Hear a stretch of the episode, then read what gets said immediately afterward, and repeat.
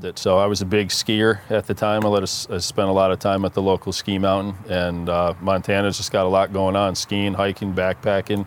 I'm an outdoorsy type guy, so I applied, I was accepted, and I figured, you know, I would just go and check it out. So I went out and had a great time, you know, saw a lot of Montana, a little bit of Wyoming, a little bit of Utah, and just had a really good time. Did okay in class, you know, I did just fine. I got decent grades, but I didn't know what I wanted to do. I never had any clue what I was supposed to sit there for 4 years and then come out and jump into a job. I knew I was good with my hands, I was good with construction, what I was doing at the time, so it was hard for me to sit in class and focus. And we were supposed to pick a major, and I couldn't pick one. I was looking at, you know, being a helicopter pilot to a construction manager for a big, you know, highway company, and you were supposed to just pick what you want to be for the rest of your life, and I just couldn't do that. Dude, we all have the best time ever to start a small business. If I'm not going to be 100% in, I'm not going to do it. Come on, man, just be yourself. Yeah, and just show up as yourself. If you don't realize what I'm really about, I'm about freedom, family, and my country. Matt, cheers. Cheers. Got my water. Got your water. Thanks for coming. Yeah, man, appreciate you having me. Yeah. It's kind of funny how we met, and, you know, I do a lot on social media, but I'm not one to really just shoot a random DM. I like to build a relationship. A lot of times people don't realize how you build relationships, meeting at the coffee shop repetitively, the lunch place, or just at your kid's soccer game. You and I would become friends.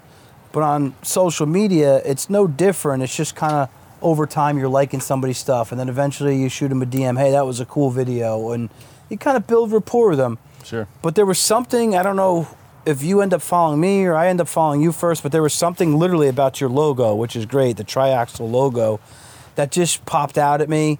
I just launched the sponsors. I saw that you had something to do with trucking. I had a bunch of trucking guys coming, some other trucking sponsors. I was like, dude, let's hop on a call. Yeah. So we did. Right away, I could tell you that you were a great dude, stand-up guy, and you were also willing to, you know, be a sponsor for the event. Came out to the event, had a great time, met some people, and I was like, hey, let's get you on the podcast. So here we are. Trevor, why are you messing with the lights so much? What are you trying to do? I apologize. What are you trying to do? I hit him on accident. So you are obviously here now. So sure. We want to kind of talk about your story. We want to talk about Tri-Axle, you as a dad, husband, and talk about your life and the history of you in contracting business. Awesome, man. Well, I'm glad to be here. I appreciate you inviting me out. And yeah, it was kind of, I don't know who followed who first, but I think I just saw, somehow it came across a reel of your podcast. And I saw, you know, Fireside America, and I was like, hey, that's pretty cool. So I saw, you know, I kind of caught up on not some of the episodes, but some of the stuff on your social. And you must have seen me liking some of the stuff or commenting on it. And then you sent me that message, so. Yeah, it's weird how social media works. Sometimes it just clicks, and I think that with your business in particular, I don't think a lot of guys, and when I say your business, talking about, I call it the dirt world, right? So guys, you know, working in the excavators, doing development work, site work, they don't do a ton with social media. It's becoming a lot more popular now. I know a lot of guys, I know some guys that still have flip phones in the dirt business, primarily like the older crowd. And I know a lot of guys in the business that they don't care to bother with social media. They have a ton of work. They don't want to mess with it. They don't want the hassle of what some of the negatives that come across, you know, with social media. But a lot of guys are utilizing it. They're putting content out there on Instagram. Showing off, you know, guys like showing what they're doing, you know, what they're building, what they're creating, what they were able to purchase with what they've been doing with, you know, with their business. So I think it's becoming a lot more popular these days, especially, you know, with the younger crowd. I feel like a lot of the younger guys, you know, they might not be, you know, really have the years behind them in the construction field, but they're doing the content from day one. I think they see it working. They get it. Yeah, I mean, Listen, you have some cool trucks. You're doing a really cool job. You should be putting that out there. Sure. I want to get to your story, but first I want to kind of chronologically walk through your life. That's what I like to do, give people a backstory on who you are. Okay. So PA guy, born and raised, right? Where in PA were you? Little town called Clark Summit. right outside of Scranton, PA. Right outside of Summit. So you're still there now. Yes. So you never left your town you grew up in. I did. So I went to Montana State for 1 year. I left and I went to school in Montana, decided college wasn't for me, came back to Pennsylvania, started working again, and that's where I'm at. So growing up there, went through school, got to high school, finished that up. Were you ever in equipment? Was your dad in that space? Were you playing around in the construction trade?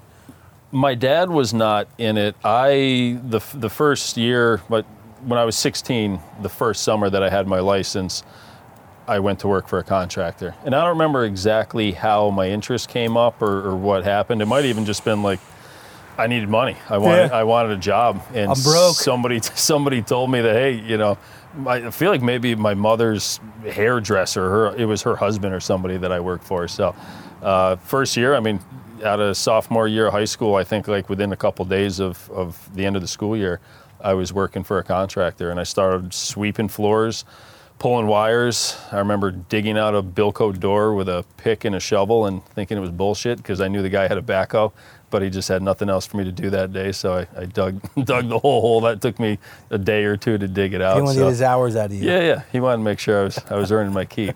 So it just started off when I was young. I worked in construction in the summers. I did it when I could, you know, weekends. There was one time I was asked to leave school for a small period of time, and I went and I just worked and bought myself a nice mountain bike. Why were you asked to leave school? We can't just glaze over that topic. I like people who are asked to leave school. So there was a raid in the school, or like a drug check, and they ended up finding stems and seeds in my Jeep. There's nothing really of any substance, nothing illegal. The cops didn't like it. Your friends left some seeds in your Jeep. I don't know who did it. I don't know who. Somebody. The door was unlocked, so they just threw them in there. It happens. So I had. How long did you have a mutual agreement to leave? The 10-day suspension. That's but it was a it was a good deal for me. So I went and worked, and I bought a kick-ass mountain bike with my 10 days off. So that's awesome. It worked out well. Yeah, you wanted to go to work. That was me, man. I never wanted to stay in school. I wanted to just work. I had a hard time in school. I mean, I got through it, but I excelled in the trade, in the shop classes. I spent as much time as I could down there. You were interested in it? Loved it. That's where my focus was. Masonry, metal shop, wood shop. That's where I spent most of my time. Whatever classes I could get down there, that's where I went, because that's where I was interested. We need to do more of it. Sure. We really do. I mean, these superintendents, these people implementing the curriculum, they could say whatever they want to say. It's dying. I mean, it is. AI is coming. There's a lot of other things that are going to transform, and people are failing. And I'm a big believer that 50% of colleges over the next 20 years will be out of business. And people will look to alternative strategies. Hopefully more vocational schools step up, because we need plumbers. Sure. We need electricians. My brother-in-law owns Belmar Plumbing a few towns over, and like, he just keeps buying new $100,000 trucks like every other day. I'm like, dude, what are you doing? Like, I spend a lot of money in scale. Like, you're just throwing. He's like, dude, I have so much service work. Like, why not just keep adding people? Sure. Because there's no one really to compete with them. And just think about that. Like, you don't have to go to college for these great paying jobs. You can go run some heavy equipment. You know, we don't have to go through your financials, but if you had what Matt had in the bank, some of you young guys or girls watching, you know, you'd be happy with that.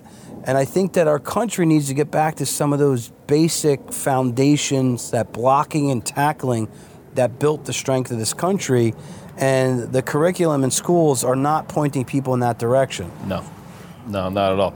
There's a big push coming for the trades. It's happening right now.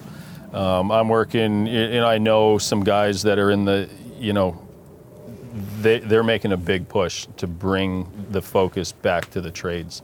There's I don't know the numbers offhand, but the exodus, the people retiring in the construction world and in the dirt world in the next 10 years is staggering. We're going to be even more shorthanded than we already are. We're jumping around a lot. Like, I know that obviously inflation, you talked about offloading some of your equipment during, you know, a high time when that stuff was priced favorable to you. Sure. But like, what is going on with the price of this equipment and stuff? Like, that's the other side of it, is like, how do you expect anybody to get into this trade unless they have someone who's rolling in with $10 million that they're going to bankroll them and take a shot on a young guy. Like, and I know the rental businesses, and I'm not an expert in this field, but I know the rental businesses in the heavy equipment space are growing, but even that's extremely expensive. Sure. It's getting tough. I mean, machines, it's the regulation, the emissions regulations that they're putting on them. That has a lot to do with it. Like the DEF and shit? The DEF, the compliance to get up to the tiers. Can you explain DEF? Because I think it's fucking dumb. Matt's truck almost died on us and down the road because it had no DEF gas in it or something. I was just talking about this on my first podcast that I did last weekend. DEF is, I don't know what it is, but it's not good. You're not supposed to touch it. It's very harmful to your skin, to the paint on your vehicle. And what it does is it gets injected into the exhaust as it's exiting the motor and treats it to clean it. So you're cleaning exhaust with shit that you're not supposed to touch. So we can't touch it. It's tearing the paint off your car. Yeah. It will literally eat through your skin and take your soul, but it's great for the environment. But it's good because the government says so. Almost as good as vaccines. That's right. That's right. Especially the COVID one. So, yeah, I mean, the compliance is really up in the prices. A couple of years ago, you could buy a Tri-Axle dump truck for $160 to $180, depending on how you want to inspect. I have not bought one in 2 years, but I'm hearing now you're talking $250, $260, $270. So just like that, and then the price has gone up, and the fuel has been out of hand. But that $250,000 truck gets the same rate as that $100,000 truck from the guy that has had one for the past five, 6, 7, 8 years. So everything's getting expensive, and it's getting harder for new guys to get started into the business and get started, and even for guys that have been in the business trying to maintain equipment and upgrade. Fireside's all about turning around and helping the next guy. You should start a movement in that space with your podcast. You're going to blow up. You're a good guy. You're a likable guy. Your brand is awesome, and it's going to fucking explode. And start this movement where these guys kind of start to almost like hold notes or do these young guy favors. Hey, I'm starting to get out the business. Old man, go retire and relax. You put in your time and almost lend the equipment, lease to buy, some type of structure. Sure. I don't know what that looks like. Yeah. To help the next generation get this going. Who's going to come in? The Chinese and do it? Like, seriously. Yeah. Like, that's an interesting concept. You're just going to park the dump truck and let it fucking rot away? Yeah. Yeah, that's interesting. There might be some potential in that. I challenge you old heads, you stubborn old fucks. Matt's not saying it's Ryan Robbins. Turn around to the next generation and help those guys get involved. Don't sit there and go, oh, I got my $300,000 beautiful red tandem dump truck. Turn around and pass that $100,000 oldie to the young guy so he can get started. Think about abundance. Don't think about, I want to squash this guy, because you're going to squash your industry. And someone's going to come in there that we don't want in there. Sure, 100%. And we need, as all business owners, we need to turn around and help people. Sure. We have to reinvest in ourselves, in the community, and in the country, or we're going to be in big trouble. And it can start right at your community. Yep. So anyway, high school, you don't love it. You do okay. You're doing some contract work. Through. How'd you end up out in Montana State? A buddy of mine, he had a friend or knew people that had gone out there, and they just loved it. So I was a big skier at the time. I spent a lot of time at the local ski mountain, and Montana's just got a lot going on, skiing, hiking, backpacking. I'm an outdoorsy type guy, so I applied, I was accepted, and I figured, I would just go and check it out. So I went out and had a great time, saw a lot of Montana, a little bit of Wyoming, a little bit of Utah, and just had a really good time. Did okay in class, I did just fine. I got decent grades, but I didn't know what I wanted to do. I never had any clue what I was supposed to sit there for 4 years and then come out and jump into a job. I knew I was good with my hands, I was good with construction, what I was doing at the time, so it was hard for me to sit in class and focus. And we were supposed to pick a major, and I couldn't pick one. I was looking at, being a helicopter pilot to a construction manager for a big, highway company, and you were supposed to just pick what you wanted to be for the rest of your life, and I just couldn't do that. Yeah, that's so weird. I ended up leaving after my freshman year. I wanted to stay there for the summer, but I couldn't find a job. There was nowhere to work in town, in a college town where all the kids stayed. So I ended up coming home, back to work, and before the next year started, I just, it's not for me. I'm not going back. Yeah, it's beautiful out there, by the way. Like, if you've never been to Montana and Utah, I've never been to Utah prior to Keaton's event in January, February, whenever that was. And, like, man, was that gorgeous out there, especially with all the snow they got this year. Oh, it's amazing country. Like, we were up in the state park riding snowmobiles, everything about it. Besides the food sucks. I don't know how Keaton got that big. Maybe he's just eating cheese doodles. But it is beautiful out there. And we got to this one part of the mountain where we were all the way on top, and to the right was Wyoming, to the left was Idaho, and it was just absolutely gorgeous out there. It is amazing country, it really is. I love it out there. So you come back, you come into PA, which is also beautiful. That's here on the East Coast. The topography is different. Our mountains aren't as high, but it's definitely a beautiful country. Like, I was down in the Pine Barrens today where we're doing the men's retreat, and that's unique land, man. That's 1,000,000 acres of Pine Barrens. That's a lot of woods. I drove through it today. It was pretty impressive. Yeah, it's a lot. It's just like thick trees after thick trees after thick trees. So you come back to where you obviously grew up and what you loved. What were you doing that next year not going to college? I was just working. So I was working with a buddy doing construction. We were doing mainly roofing, siding, carpentry, decks, addition type work. And we were supposed to go and be partners, and then we ended up splitting up before that happened. He told me he didn't want to do it, so we kind of just went our separate ways.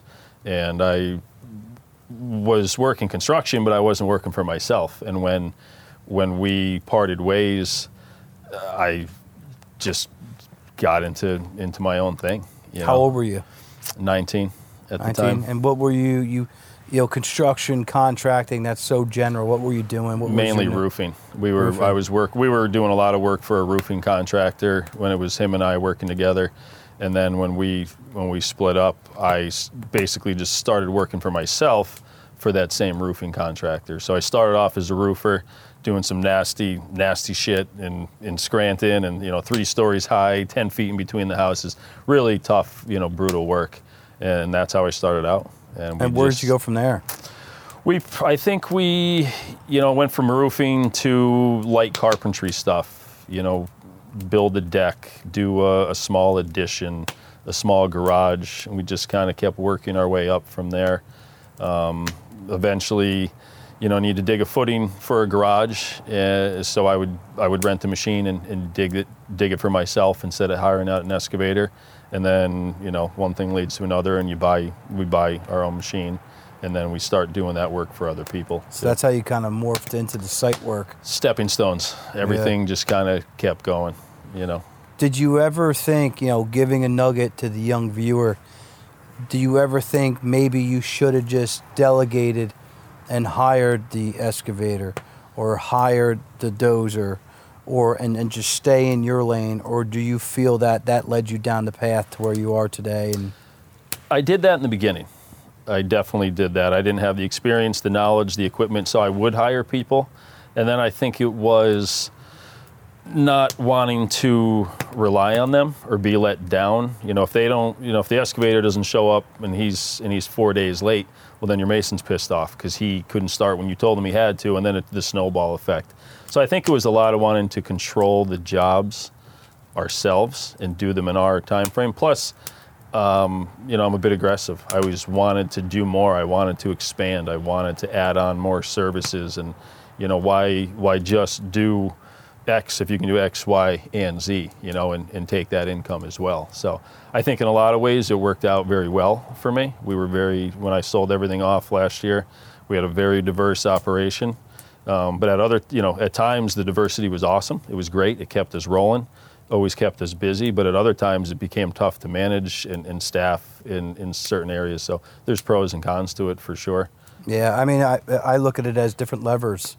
Sure. So if maybe building a home was slow at that time, but site work for whatever reason in the commercial space was hot, you pull that lever, right? I believe in buckets of money. Sure. As things change, each bucket of money has different ways it earns a rate of return, different ways it's taxed or accessible. So, you pull that lever when the things change and shift. Sure. And that's what diversity helps you, but it does become difficult when outside factors you can't see come into play, sure, like a pandemic. Pandemic, yep. Or you get too busy with everything, you know. If one thing was designed to help carry you through the slow times in the first operation, and then they're both busy, well, then you're hiring people. And then, you know, the cycle just kind of snowballs. But there's a lot of factors you can't control. So you end up then getting a plant where you were crushing concrete. Crushing rock. Crushing rock. Yep. And you were doing site work still. Bought yourself a couple nice pieces of property. So you go and you're doing the construction and then the development, excavating work, the dirt work, I call it, for another 10 years. At one point, did you start to say, hey, I don't know if I want to be in this forever, and what's something else that I could do? I never didn't want to be in it. It kind of just a series of events that got me out of it. So the idea for the app, Tri-Axle, came up in 2010. I saw a need back then. We needed a better way to network clean fill locally in Northeast PA. So that's how the idea started. Explain that for people who don't know what the hell clean fill means. So clean fill is material, dirt, anything that you excavate from one site and you can't redistribute or level off on that site. You have to move it out and haul it to another location and get rid of it, because you simply can't store it on that site. There's no room. Mm-hmm. You can't, if you're on a residential lot and you excavate for a basement, there's simply, in a lot of cases, there's nowhere for you to grade that material off and spread it out on site. So you have to haul it out and find a dump site for it. So in Northeast PA, dump sites are, you know, people that are looking to expand parking lots. A farmer out in the country that, you know, just wants to level an area off the side of the road. They come in all shapes, sizes, different forms. So my initial idea was to network people locally, because every time you move even 10 miles away, trucking that material is costly. So if you have to haul that material 15 miles to the only site that you know about, it can be expensive, and it's a lot more expensive than if you knew about one that was 3 miles in the other direction that you never heard about. It could save you a ton of time. So I got to stop you for a second. Sure. So you're not talking about like going to a plant that's a designated area for dumping fill, and I know that there's some of those. You're talking about the random farmer Joe who wants to make sure that his road is not sinking in because he had some river run through it, or Johnny with the farm that wants to build up, you know, a parking lot area for his pole barn. Sure, for commercial properties, you know. So random people that need fill at random times. Correct, yes. So like... Yes. In certain parts of the country and the world, there's designated sites where you take it to. You pay to drop it off. They spread it out, they hold it, and then if a big project in the area comes up and they need a bunch of it, well, then they pull it back out and they redistribute it. But in Northeast PA, a lot of it is simply just taking it to a location that could use it, that would want it, wants a bigger parking lot, wants to flatten out their yard. So they need to know who has it. Yeah, who has it, and who needs it. It's networking. It's needs and haves. Somebody needs it, somebody has it. How do you bring them together? So that was the initial idea, and I never did anything with it for a long time. I just sat on it. I'm not a tech guy. I figured somebody else would come up with it at some point. And as time went on and it became more frustrating, it never happened. I really started thinking like, all right, if this isn't out there and it's not available, then maybe I can do it. So it was a very slow process to get it off the ground and convince myself that I could actually do it. And then, you know, the app evolved from clean fill to we network anything and everything in the construction industry on the business, on the app. Listen, when there's a problem and you have a solution, sure, you know, that's something you can monetize. Absolutely. Yep. So talk a little bit more about the other features that the app has. Obviously, you know, someone out in Eastern PA looking for fill, he can get on there and say, hey, guys, I'm looking for fill. Bloop, it goes out to a bunch of dirt movers. They know they could take it there. Talk about you doing maybe an out-of-state job, working with some other contractors. You're needing to connect with somebody you don't know in the area. Sure. The nice thing about the app is we're kind of doing the work of Google, Yellow Pages, Facebook, word of mouth. So if you're a contractor, you know, a lot of guys, there's a lot of big firms, they'll come from Colorado to Northeast PA to build a CVS. They do a lot of work for these chains and they follow them around the country. So you can go into our app before you leave your office in Colorado and you can find your concrete subcontractor, your site work guy, your trucking company, your quarry, your asphalt plant. And a lot of parts of the country. That's not all available yet because we're just starting to build the network. We just launched this January 4th, but the vision and the dream is anything and everything in the business that you need or have can be networked on the app. And we also have a pretty cool and very easy and powerful construction calculator for doing concrete takeoffs, asphalt estimates, cubic yardage, square footage. And we have a project management tool called Job Sites where you can actually create a job site for a specific project and bring your team members into that and communicate with them. You can put in pictures of the project, PDFs and blueprints, anything related to that job.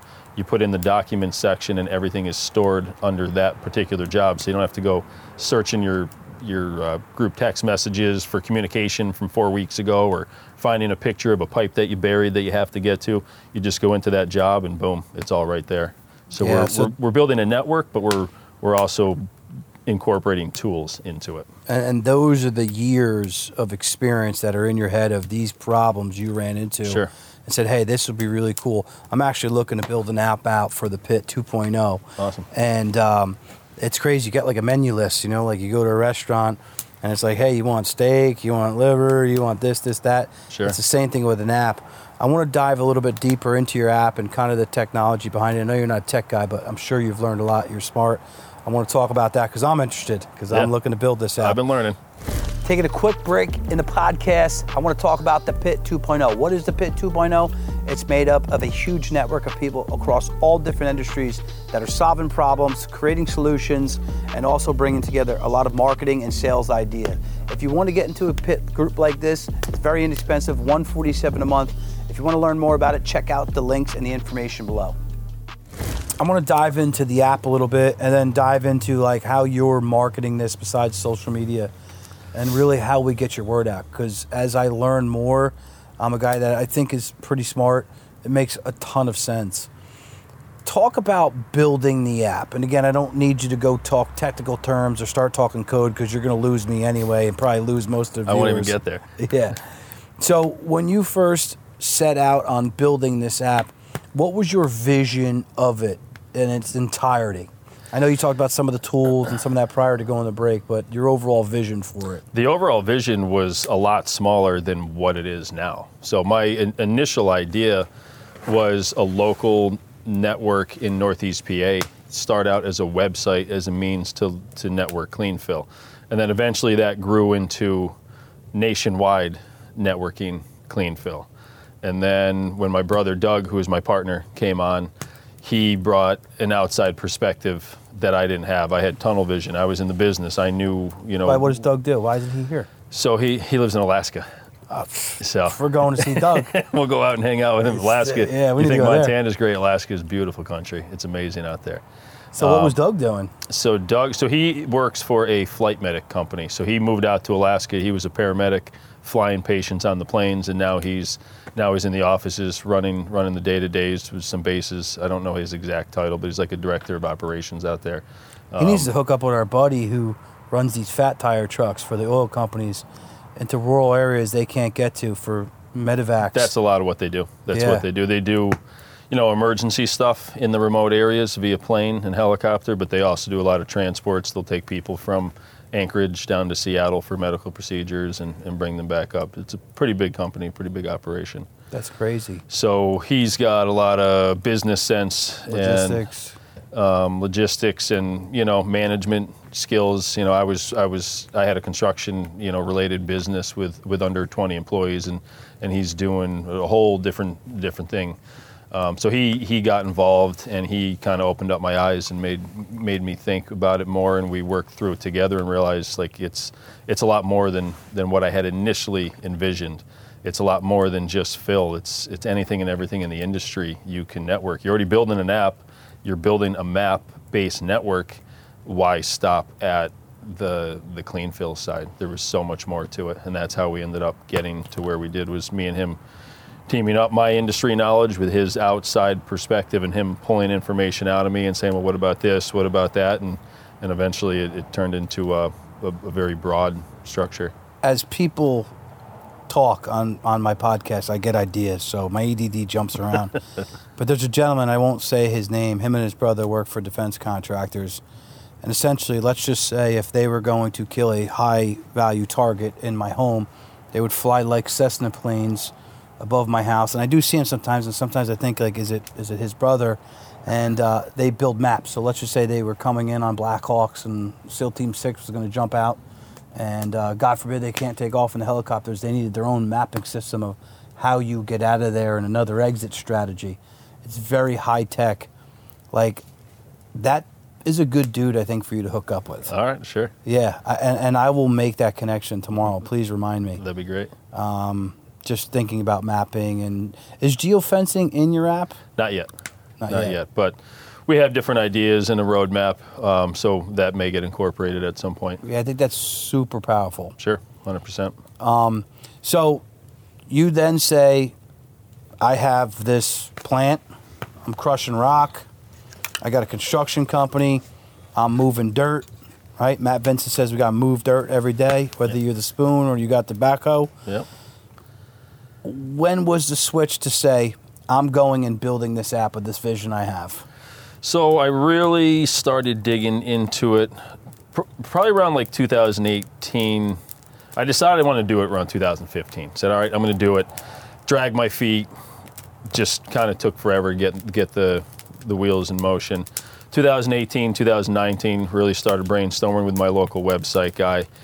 And I was going to do it just as a side gig. That wood you got is nice. Dude. Nice shit, isn't it? That's good shit. That's good stuff. So it was always going to, initially it was just going to be something I was going to do locally. So I wasn't giving up my other businesses. 2021, we started off the season and it just became the most hectic season I ever had. I had a couple good guys that were supposed to be running operations for me. They left last minute, like right when the season started. And I had spent that whole winter planning to really be more of like the operations manager. I've been working on site, in equipment, on the paver, in trucks my entire career. I always ran my business from a cell phone while being one of the guys on the site. Don't most contractors really? They do. And it's the way it gets done a lot. Phone's just going all day long. Yep.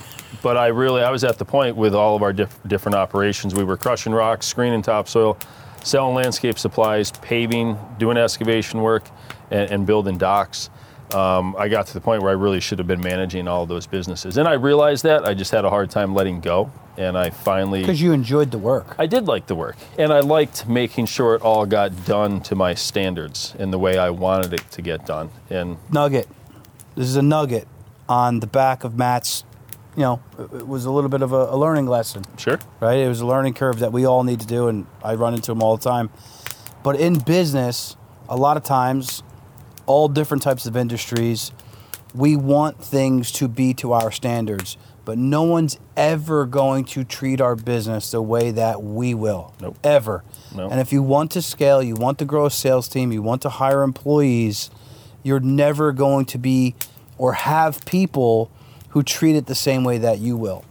And if you don't delegate and elevate, you're going to end up in a situation where you're working too much in the business and not on it, and that was something that you ran into. Sure, that's what I was doing 100%, and I finally got over that. I finally talked myself into letting go, I had very high quality standards. We have a phenomenal reputation in town that our work was always great. It was always what we said it would be, and I never wanted that to drop off, so I stayed in it. But I finally talked myself into managing the business, and that was the plan. And I spent my entire winter of, I guess it would have been 2020 going into 21, planning for that and structuring my bidding process to streamline it. I was going to start selling more work, really start building it up. And right in the beginning of the season, things kind of fell apart. One of my good guys that was going to run the paving operation left last minute. He was the guy. Oh, you were doing paving too? We were doing paving and excavating, yeah. So he left and left us shorthanded on the crew. That's a tough business. Yeah. Did you talk to Trevor? He was in the paving biz. I didn't know that. Yeah. No, I knew he was hauling. His old guy is rocking out here in Jersey. All right, cool. You need to connect with him, too. Yeah. So we were so when he left, we were shorthanded. I didn't have anybody qualified to complete the work that we had lined up, and I had to do it. So my plan of, you know, being the boss and running around and managing all the operations before the season even started, it went to shit. And I had to put the work boots back on, jump on the paver, help the crew, you know, get the jobs done.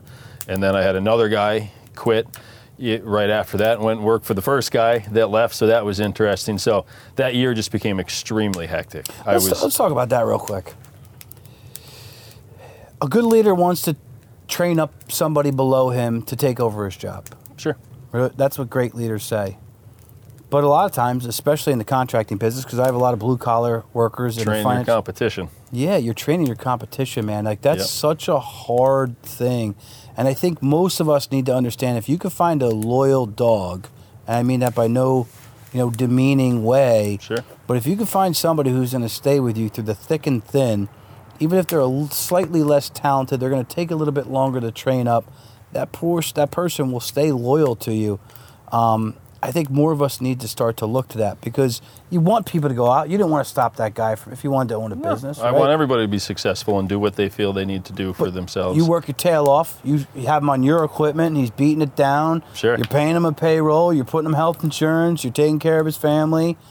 And boom, now the guy's out, and he's your main competition and stole for your customers that you just were working with. Yeah, it happens. I mean, that specific scenario didn't exactly happen, but I'm talking in general. Oh, sure, but it happens all the time. I mean, a lot of the guys that you talk to in the construction business, they're like, I'm sick of hiring my future competition. That's what I've done for 40 years. Is you get these guys to where they know something, and then they're not making what they want to be making, and then they go, and next thing you know, 2 years later, you're bidding against them. You know, how do you think you keep them there? If you were to give any young guy that was in your position 5 years ago, how do you keep that person? Well, I mean, obviously it comes down to how you treat them, you know, how you treat them and how you compensate them, you know.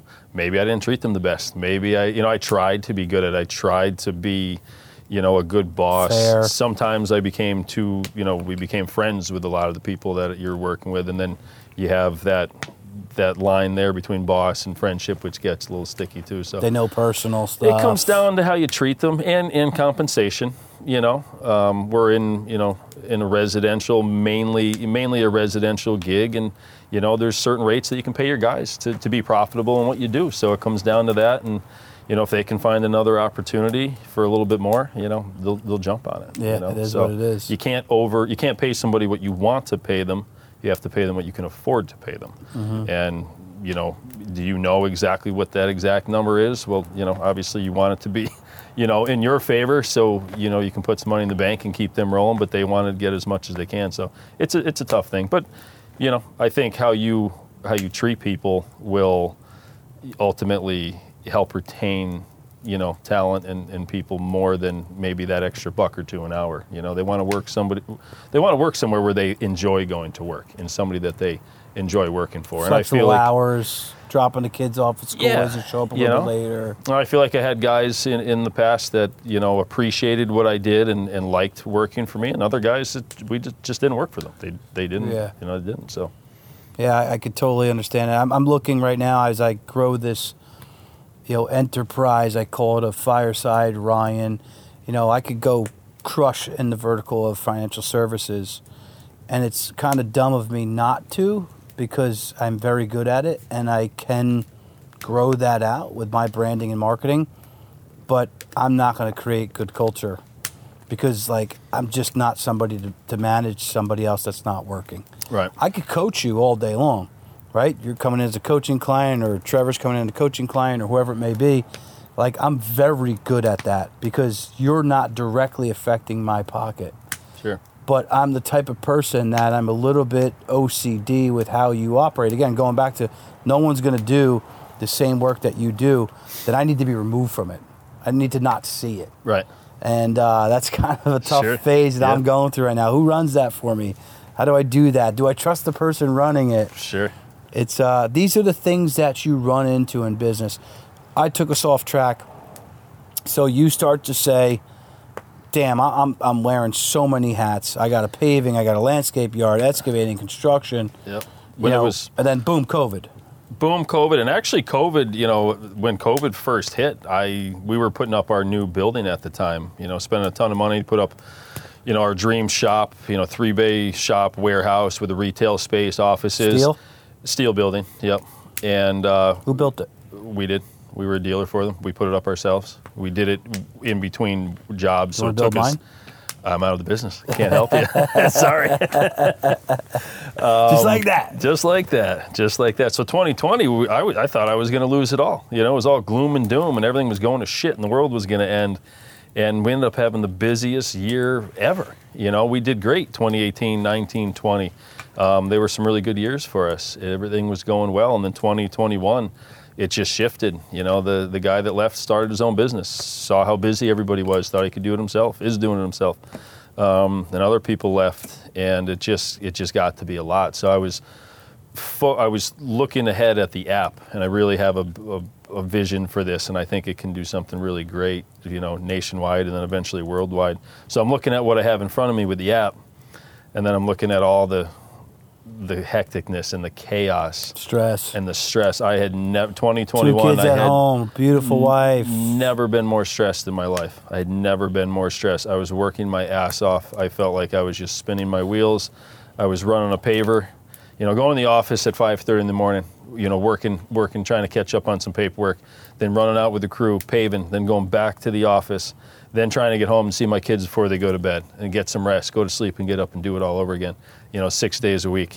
It was burning me out. And when it was good, but when it started unwinding, it unraveled, and it was a lot. It was very hectic. So the app in front of me, all these other things, you know, really pulling at me and taking a lot. And that was when I realized in the fall of 2020, I said, you know what?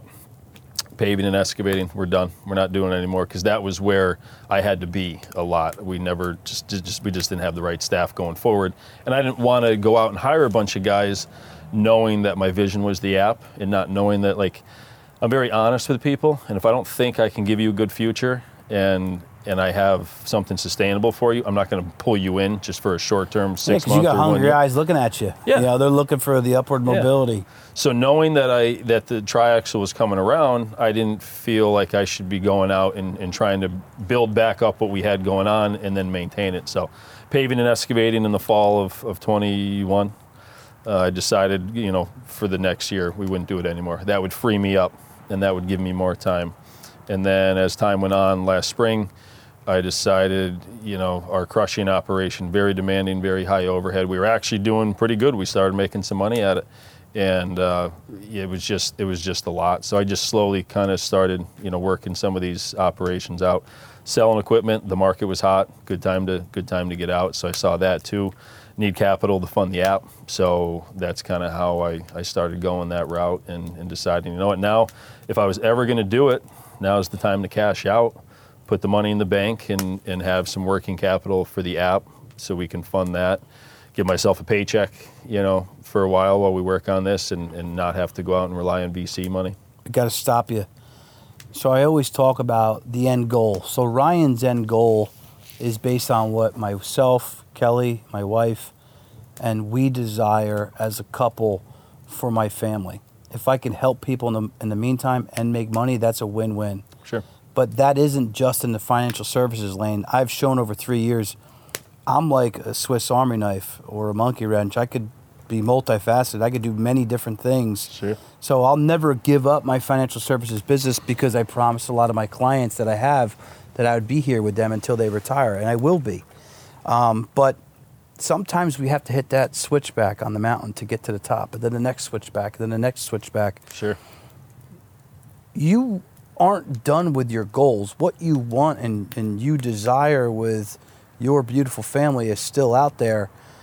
You just were done with that season of your life. And a lot of times we have to know, when you talk about knowing that equipment was hot and you weren't fully in it in your heart and soul, sure, you got to know when it's time to adapt. And if you don't adapt, you're going to die. Sure.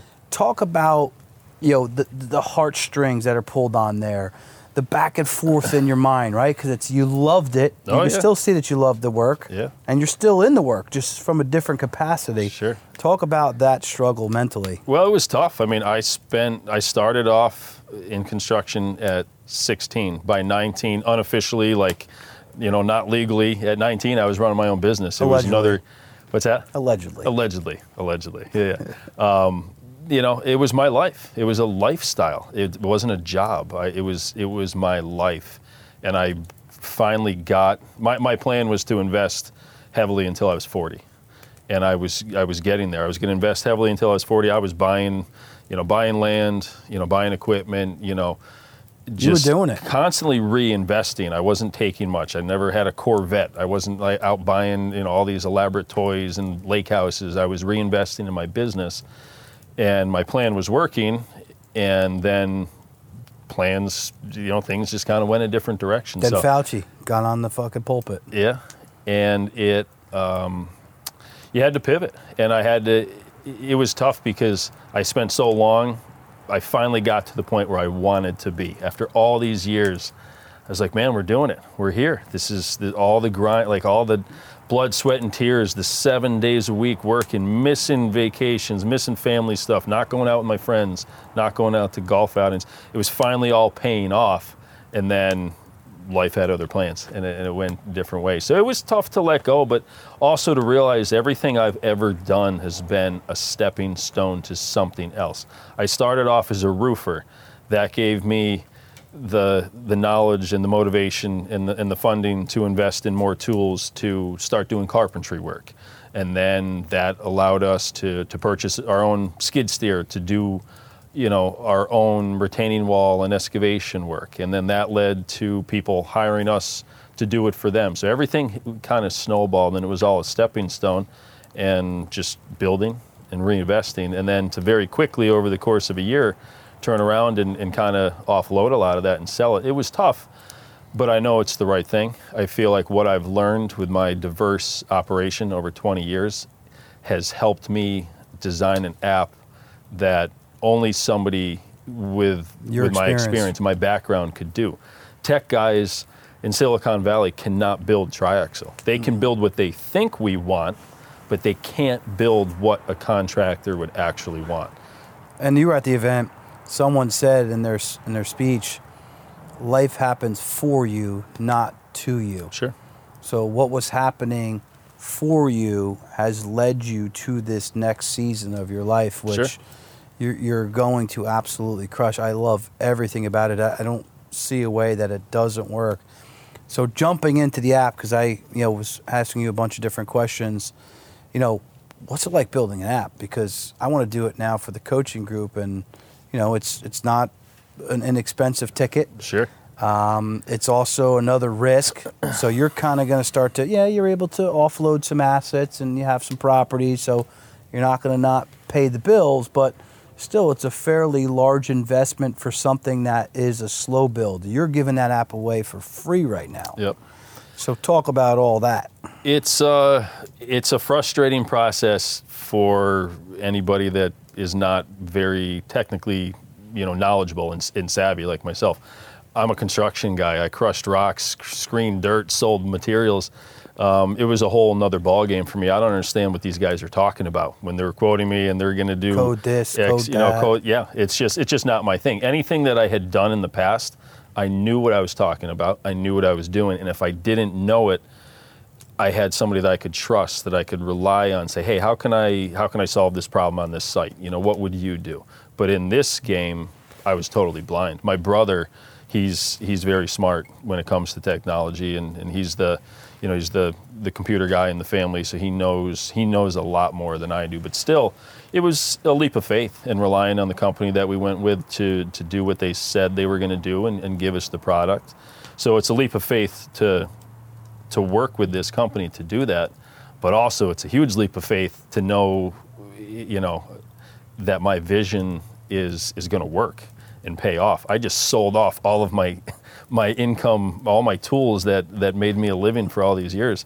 I sold them off, and I'm all in on this app, and it's definitely you know, it's a big pivot, but I can feel it and I know it's going to work. All in. I hear it in every successful guy in my coaching group, every guy that I pay for coaching, every, you know, business mentor I've ever had. It's all in, and it starts with your vision.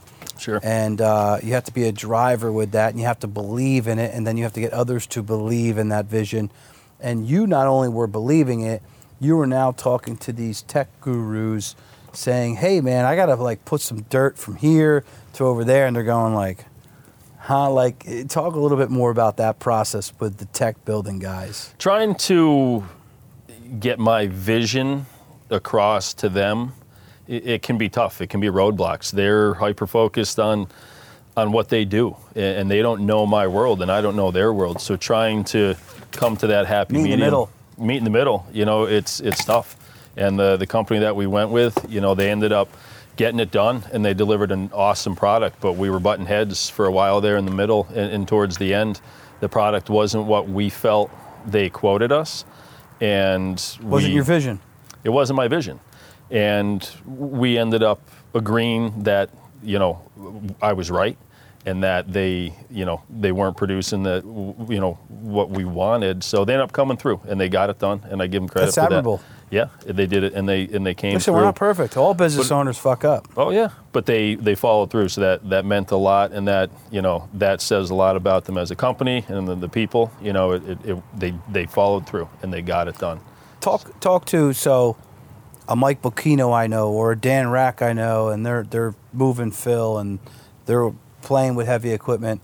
Talk to that guy right now, or girl, that's running that type of a operation, what your app actually does. Kind of break it down in a couple different areas. Well, what it does, I mean, ultimately it brings transparency and visibility to your world, to what you're doing, to the materials you're moving. So, for example, you know, Clean Fill now is just one part of what the app does, but it was the original idea.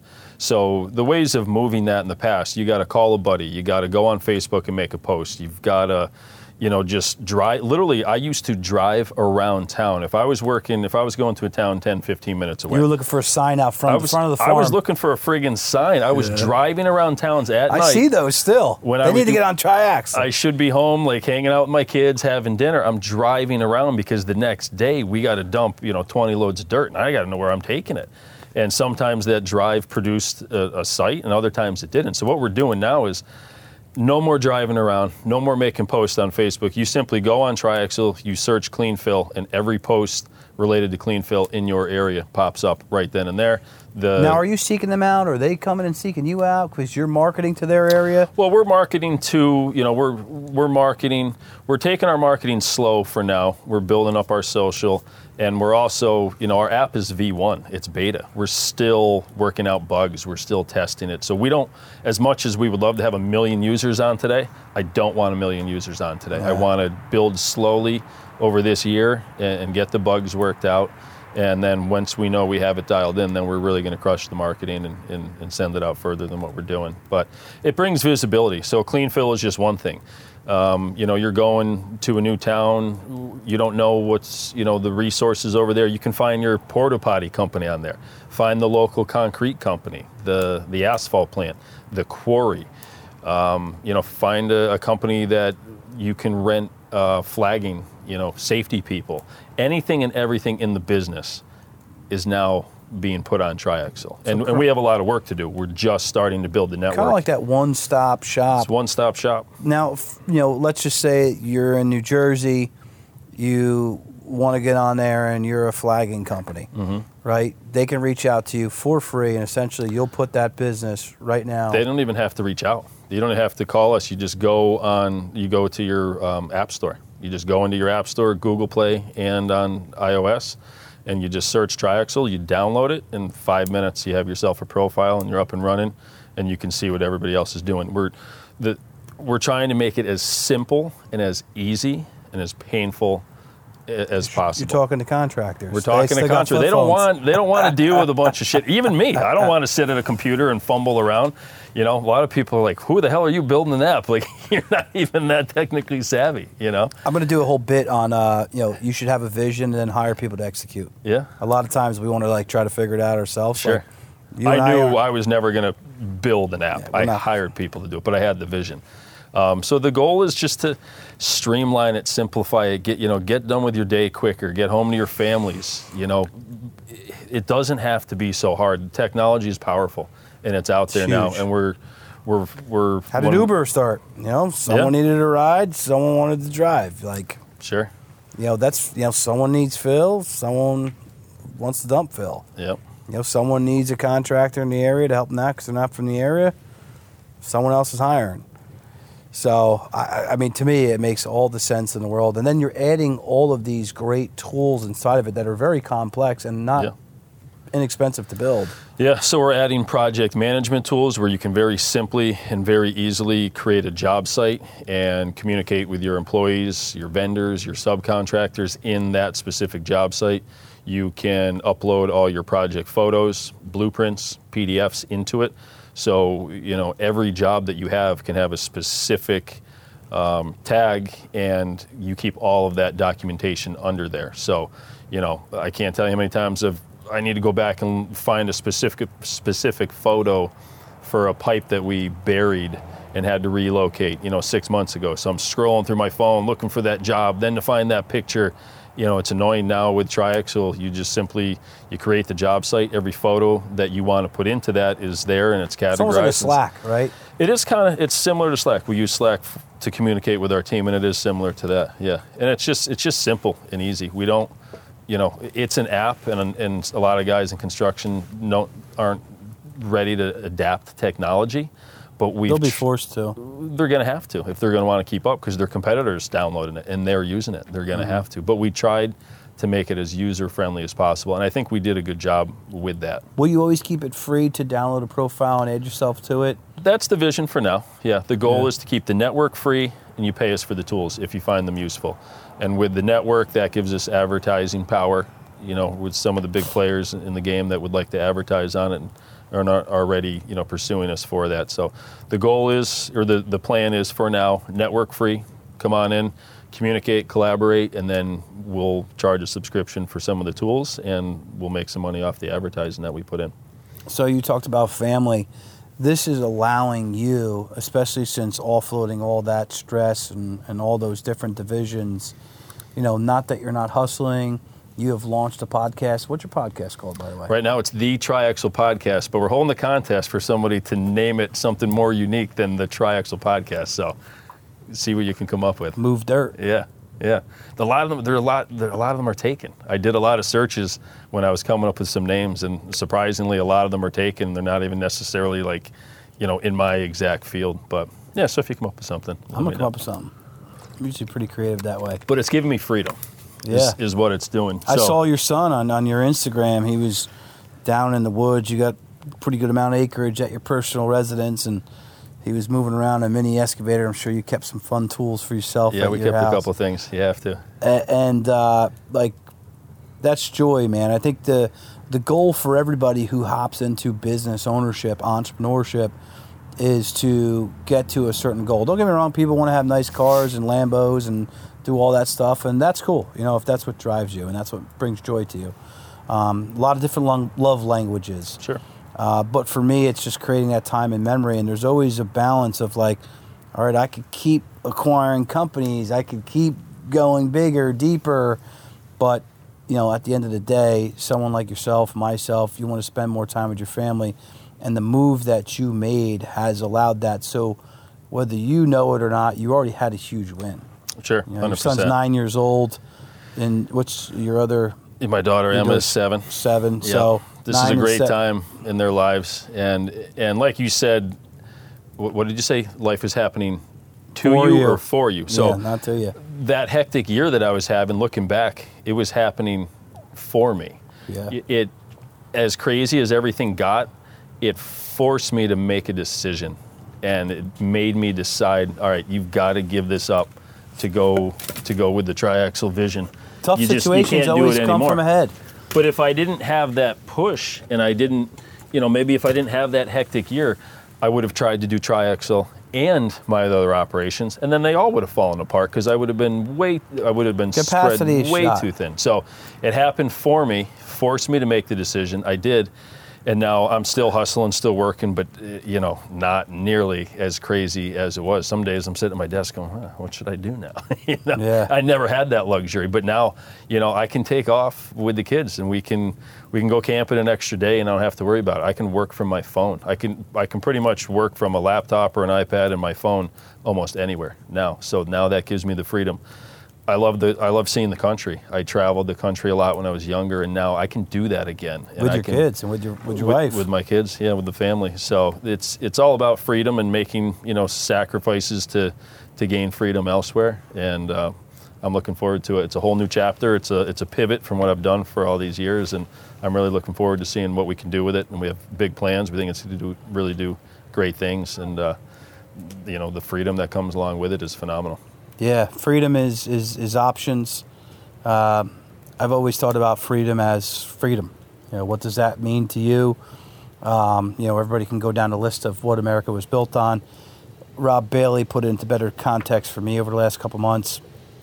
He was like, freedom is options. Yep. Something a mentor of him taught, options to go camping with the kids, options to not go to work today or not. Sure. We're only here for one life.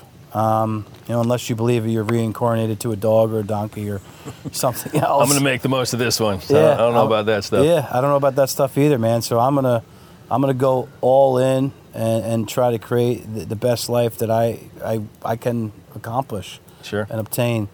So kind of rolling this to an end, I like to ask two questions. Okay. First is, if you could tell any young entrepreneur, young Matt Williams, young Evan, Ryan, Trevor, any of these guys here, what's the one thing you would tell them when it comes to owning a business or being an entrepreneur? Go with your gut. Go with your heart. Do what you think is right. Don't look at what everybody else is doing. Yeah, block out the noise. Block out the noise. Do what suits you, right or wrong. You know, you got to do what you want to do. Yeah, there's a lot of naysayers when you do things. When I launched this podcast, I had a lot of naysayers. You had a lot of naysayers. Matt, what the hell are you doing launching an app? Sure. And it will probably be a very successful app in your space. Second question, you know, you're a PA guy. I'm obviously here in Jersey. The world is way more connected than it's ever been because of social media and digital infrastructure. Yep. So it could be out in your area. It could be guys you met at the event. But give, you know, two shout-outs to some people you want to give love to. Obviously, you talked about the company that built you the app, and you know, give us a couple more. Okay, I guess my brother Doug. It's been phenomenal working with him on this app. You know, we've always, for a long time, we weren't really close because he was doing his thing and I was doing mine. So I think it's been really awesome to be working with him again. We were pretty. Although we were brothers and we battled a lot when we were younger, we were still pretty close, and then we kind of went our separate ways as we grew up and life in high school. Yeah, he came around. So shout out to him. It's been fun working with him. And then another one. I mean, there's a lot of good people in my life, man. I didn't do this without. I guess the other one would probably be my mother, Nancy. She's the one that pushed me when that guy bailed on our partnership. She's the one that pushed me that I could do it, and she's been around for a lot. She's actually my office manager for the past 12 years or so. She came to help me get my books straightened out one day and get me organized, and here we are 12 years later, and she's books still here. Books sucks, don't they? It's terrible. It's terrible. I'd be lost without her. Fractional CFOs is becoming a major thing for small businesses, and it's because, you know, forecasting, 12-week cash flows, like all those types of terminologies. You could be like, I'm a finance guy, and I'm a high-level positioning of money guy, not a, you know, forecasting of cash flow guy. Sure. And cash flow is everything. And when it comes to business, you got to have somebody who's a good bookkeeper. I didn't do the books very well. And I never did. Actually, my buddy's father, Mike, he came over and helped me for many, many years, helped me keep my books in order. Like, I knew what my bank balance was in my head, but my QuickBooks was negative $400,000. Yeah, I know. Because I just didn't touch it. I'm like, whatever. I don't need that. Yep. It's all up here, you know. So I mean, a lot of great people in my life. I have not done this on my own, but you know, my mother definitely is one. She pushed me to get into business. She's always been there. You know, when things got a little rough, I mean, running a business can be hard. It gets hectic, and she was always there with her guidance and always kind of just like kicked me and said, "You can do it. You know, suck it up. You can do it." So that's awesome. Shout out to Mom. Great. Yeah, for sure. Well, listen, this has been awesome. Yeah, man, appreciate you having me. I look to try to help you network more here locally with good people that I think could benefit from Tri-Axle, and you could benefit the relationship with them. And I really appreciate you being here, man. Cheers again. I appreciate the invite. Yes, this was awesome. Thank you. If you enjoyed the podcast and you want to learn more about it, check out the links below.